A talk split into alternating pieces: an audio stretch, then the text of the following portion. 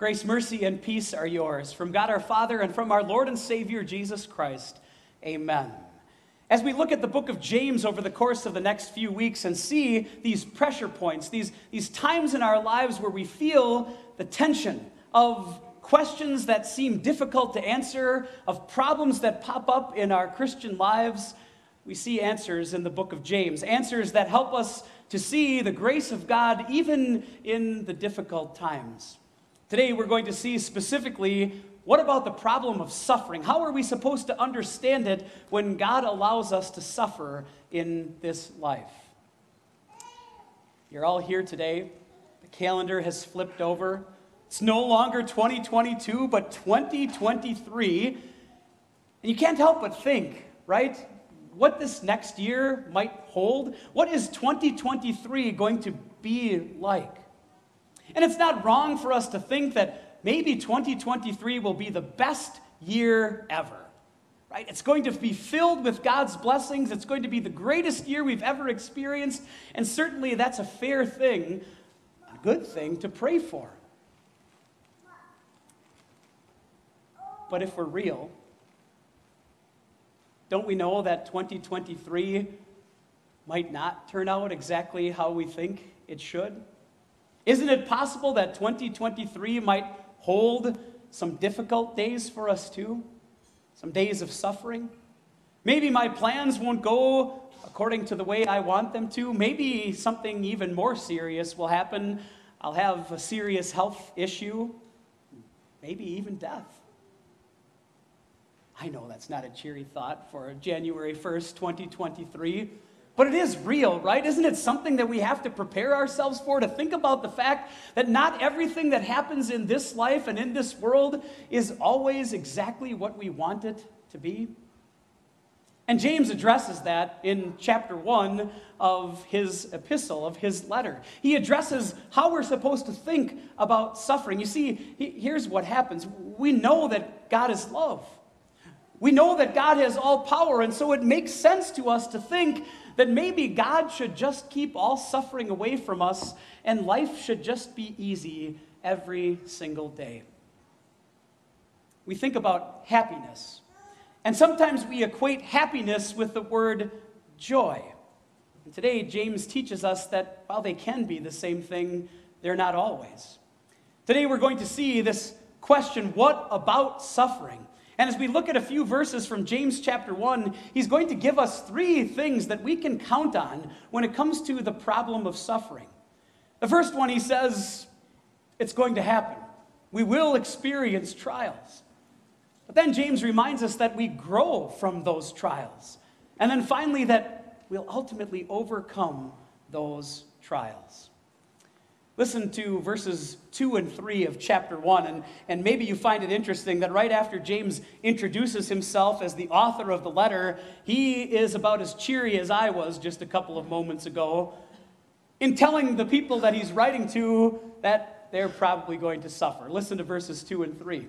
Consider it pure joy, my brothers and sisters, whenever you face trials of many kinds, because you know that the testing of your faith produces perseverance. Maybe the first question, just to speak a, a uh, briefly about, is which James is this?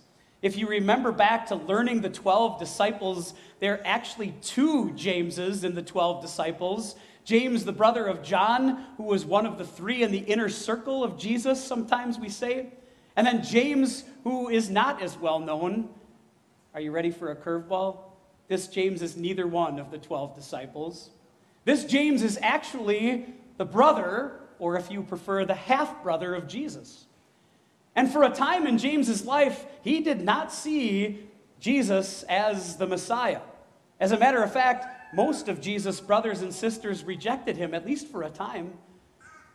But then something changed in James's life. He embraced the idea that, yes, his own brother was the Messiah, the one who was promised. He became the leader of the church in Jerusalem, and he wrote this epistle. If you heard when I read chapter 1 before, James tells us that he's writing to the Jewish people who have been scattered throughout the Roman Empire. There was a time of persecution for Christians, and so those Jewish Christians were no longer living in their homes, and that's the people that James addresses people who were facing, in many cases, persecution. And then maybe you noticed, James doesn't say, consider it pure joy if you face trials. He says, consider it pure joy when. When you face trials. I know that's not a happy thought. We don't like to think of life as being filled with troubles. We like to think that everything's just, just going to be smooth sailing. But you see, James is preparing us, isn't he? He's preparing us for what might lie ahead in our lives. Jesus said, too, in this world you will have trouble. And when Paul and Barnabas re- were on the return trip on their first missionary journey, they said it this way We must go through many hardships to enter the kingdom of God. Is it fair to say that James isn't so concerned about whether or not we're going to face troubles? He knows that we are. His concern is about our reaction, how we react to those troubles. That's why he writes, Consider it pure joy when you face trials of many kinds. James wants you and me to have an expectation, an expectation that something good can come out of even those times that we consider hurtful, painful, testing, suffering. And that's why James wants us to consider them pure joy, the good that God can accomplish. What James wants us to do is not ask, Why, God, are you doing this? But, What are you teaching me? What can I learn from the difficulties that I face? Maybe somebody, some of you know uh, this woman on the screen. Uh, I remember her story from when I was way back in my teen years. Her name is actually pronounced Johnny because her dad wanted a boy and ended up with a girl. But Joni Eareckson Tada dove into the waters of the Chesapeake Bay back in 1967 and she underestimated how shallow those waters were. Because of her dive, she suffered a severe spinal injury that left her a quadriplegic. And she would tell you that the first couple years of dealing with that injury were not pleasant. She was an angry person angry with God, angry with life, angry with the people around her. But she realized that was no way to live. Through the promises that she read in God's word, she found joy even in her suffering. I'm sure you won't be surprised to know that, that Joni has written extensively about her experience, encouraging spiritual books. She is a Christian motivational and inspirational speaker. And here's my favorite part you can buy some of her artwork. She paints with her mouth. She puts a paintbrush in her mouth and she paints pictures that if you go home and Google it, you'll find her pictures that are actually out there that you can get reprints of. She decided that she couldn't live that way anymore, angry and resentful. My favorite thing that Joni ever said is about her wheelchair. She tells people that she wants her wheelchair to go with her to heaven. Not because she needs it, but because she wants to stash it off into a corner and have a conversation like this with Jesus. Jesus, you see that chair over there? That was a big part of my life. And the weaker that that chair represented my life, how weak my life was, the harder I had to lean on you. And the stronger, she said, you became to me, Jesus. Without that chair, she said, without the bruising of that experience, she would never have been the person that she was or done the things that she did. She called it a blessed bruise. Hmm. Think about that just for a second. What a way to respond to the difficulties of this life, right? To recognize they hurt, that they're bruises, but then to look for the blessings that God wants to bring through those difficulties that we experience. James talks about the same thing in verses 4 to 5, the, what those bruises in our lives accomplish. He writes this Let perseverance finish its work so that you may be mature and complete, not lacking anything. If any of you lacks wisdom, you should ask God, who gives generously to all without finding fault, and it will be given to you. That's the goal of our suffering to produce perseverance, endurance, to build up our faith. James uses the word testing.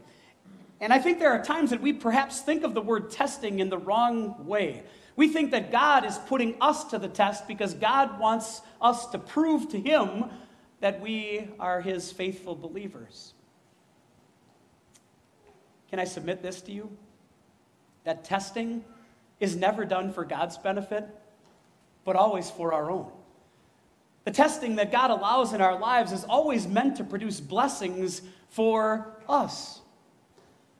I suppose it would be something like this. Let's say that I decided sometime in 2023 that I was going to run a half marathon. Probably not going to happen, but just pretend with me for a moment. Probably not wise for me to get home today and lace up some running sneakers and see if I can make 13 miles on my first run, right? You have to build up some endurance. You have to work into it. But then, is it also fair to say this? Endurance isn't the goal of why I would do that. The goal is to finish the race. That's exactly the idea behind testing and trials as well. God wants us to finish the race. That word, original word in the Greek, has, has some different meanings that all kind of end up in the same spot. The word is telos. And James actually uses it twice in verse 4. That perseverance will finish its work and make it complete. It means both of those things to end, to complete, to perfect. And isn't that a beautiful picture of what God is doing for us? He's preparing us for something better. He's preparing us to be whole and complete and perfect. Not necessarily here in this life, but forever. James calls it wisdom. And wisdom is what God wants to give, even through the trials that we have. The wisdom to see that, yes, there are blessings even in the difficulties. Isn't that what wisdom is? applied knowledge, applied learning, so that when those trials come in our lives, we can say, okay, God, I'm not sure exactly what you're trying to accomplish, but I know you love me, and I know you want what's best for me. And so this must be something that's working to complete me, to finish me, to perfect me for my life with you forever in heaven. I'm sure none of you are strangers to the fact that when the new year rolls around, everybody makes this commitment that lasts, depending on who you are, days, weeks, maybe a month or so. I got to exercise more, right? So the gym memberships go up, Peloton bicycles are bought, treadmills are used. Everybody wants to pump some iron, right? Because we all know, we all know that to be in peak physical condition, you have to exercise. You have to do something. You know the old adage, right? No pain, no gain. So, how does that work with our faith? How does it work with faith to exercise that muscle, the muscle of our faith? Isn't it possible that, that the way that God helps us exercise our faith is by letting us experience a little pain? To know that we have to lean on Him, to know that our full strength is found not in ourselves, but in the promises that He makes to us in His Word. God allows things to happen in our lives so that we are holding on to Him and to His promises and staying on that path to an eternity with Him. So we know those trials will happen. We know that we grow from those trials. And James tells us one last thing that we will overcome. Listen to verse 12. Blessed is the one who perseveres under trial, because having stood the test, that person will receive the crown of life that the Lord has promised to those who love him. I think you probably heard the word blessed. Blessed are those when you stand up under trials, when you persevere through trials, because God knows what's out, what's coming out on the other end the crown of life. I suppose when we think about the idea of a trial, I, I, personally can't think of something that would cause me much more anxiety than having to go to trial for crimes that I knew I had committed. As you sit at trial and you listen to all the testimony presented, and somehow you're hoping that either the sentence will be lighter or maybe people will see the reasons for why you maybe did the things that you did and, and go easy on you. The idea of a trial can bring some anxiety. But when God promises us the crown of life, That's a verdict that is completely unexpected. Before we confessed, didn't we? A year's worth of sins. And if we think about it, we know there are times that impure thoughts have gone through our minds, words have been spoken that have been hurtful to others. Things that we have done have not measured up to the love that God has demonstrated to us first. We worry and complain and become anxious about the things of this life. And if there were a verdict handed down, we would not be surprised to hear the word guilty. Because we are. And we would not be surprised either to hear the sentence of our guilt. Paul wrote it this way in Romans chapter 6 the wages of sin is death. But doesn't that make the verdict that God gives us so much more amazing?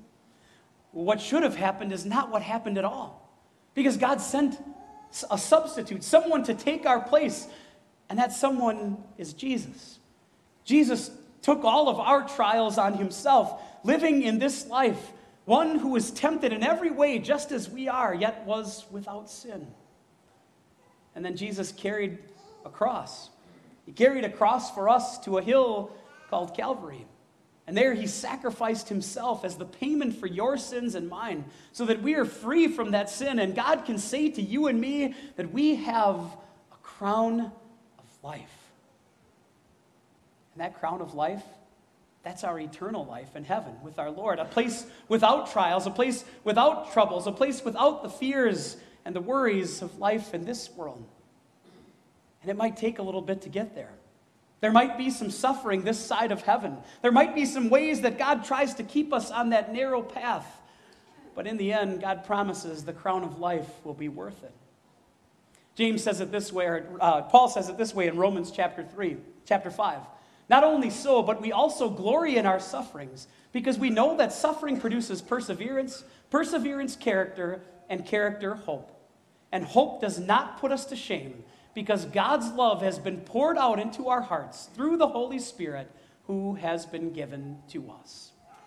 Just a couple of takeaways from our New Year's Day sermon today. Number one, as God's people, we expect that we will face trials. We know that hardships are coming. We know that difficulty is a part of our lives. I had a professor, a wise professor, who said this the symbol of a Christian life is the, a cross and not a couch. Jesus said it this way in Mark chapter 8 Whoever would come after me must deny himself, take up his cross, and follow me. Number two, God uses our difficulties to strengthen our faith and to produce wisdom. As Paul wrote to the Corinthians, he said this Our light and momentary troubles are achieving for us an eternal glory that far outweighs them all. You see the picture, right? If we're going to weigh the troubles of this life against eternal life, there simply is no comparison. You can't compare what the weight of the troubles of this life are to the joy of life eternal. And then finally, number three, through Jesus, we have a crown of life waiting for us in heaven. Through the Apostle John, in his letter to the churches, Jesus spoke these words in Revelation chapter 2 Be faithful, even to the point of death, and I will give you the crown of life. As we think about 2023 and beyond, we know that the Christian life isn't always going to be easy, and yet we know that even in the ups and downs, the trials, the frustrations, the tests that come in this life, there is still joy. There's joy because we know that God is accomplishing perseverance for our faith as He leads us to our eternal home. I think about what people in this world would be willing to sacrifice if they knew that there was an amount of money waiting for them that would make them comfortable for the rest of their lives. Or, or, what people would spend if only they could be in perfect health for a little while longer. Think about that. The sacrifices we're willing to make in this world for things that are temporary. And God promises you something that will last forever an eternal life with Him, a crown of life that will be yours. I can't say it any better than words on the slide. Will it be easy? No. But will it be worth it? Absolutely. God bless you in 2023 with more than just a happy new year, but one filled with joy. Amen. Peace of God, which passes all understanding, will guard and keep your hearts and minds in Christ Jesus. Amen.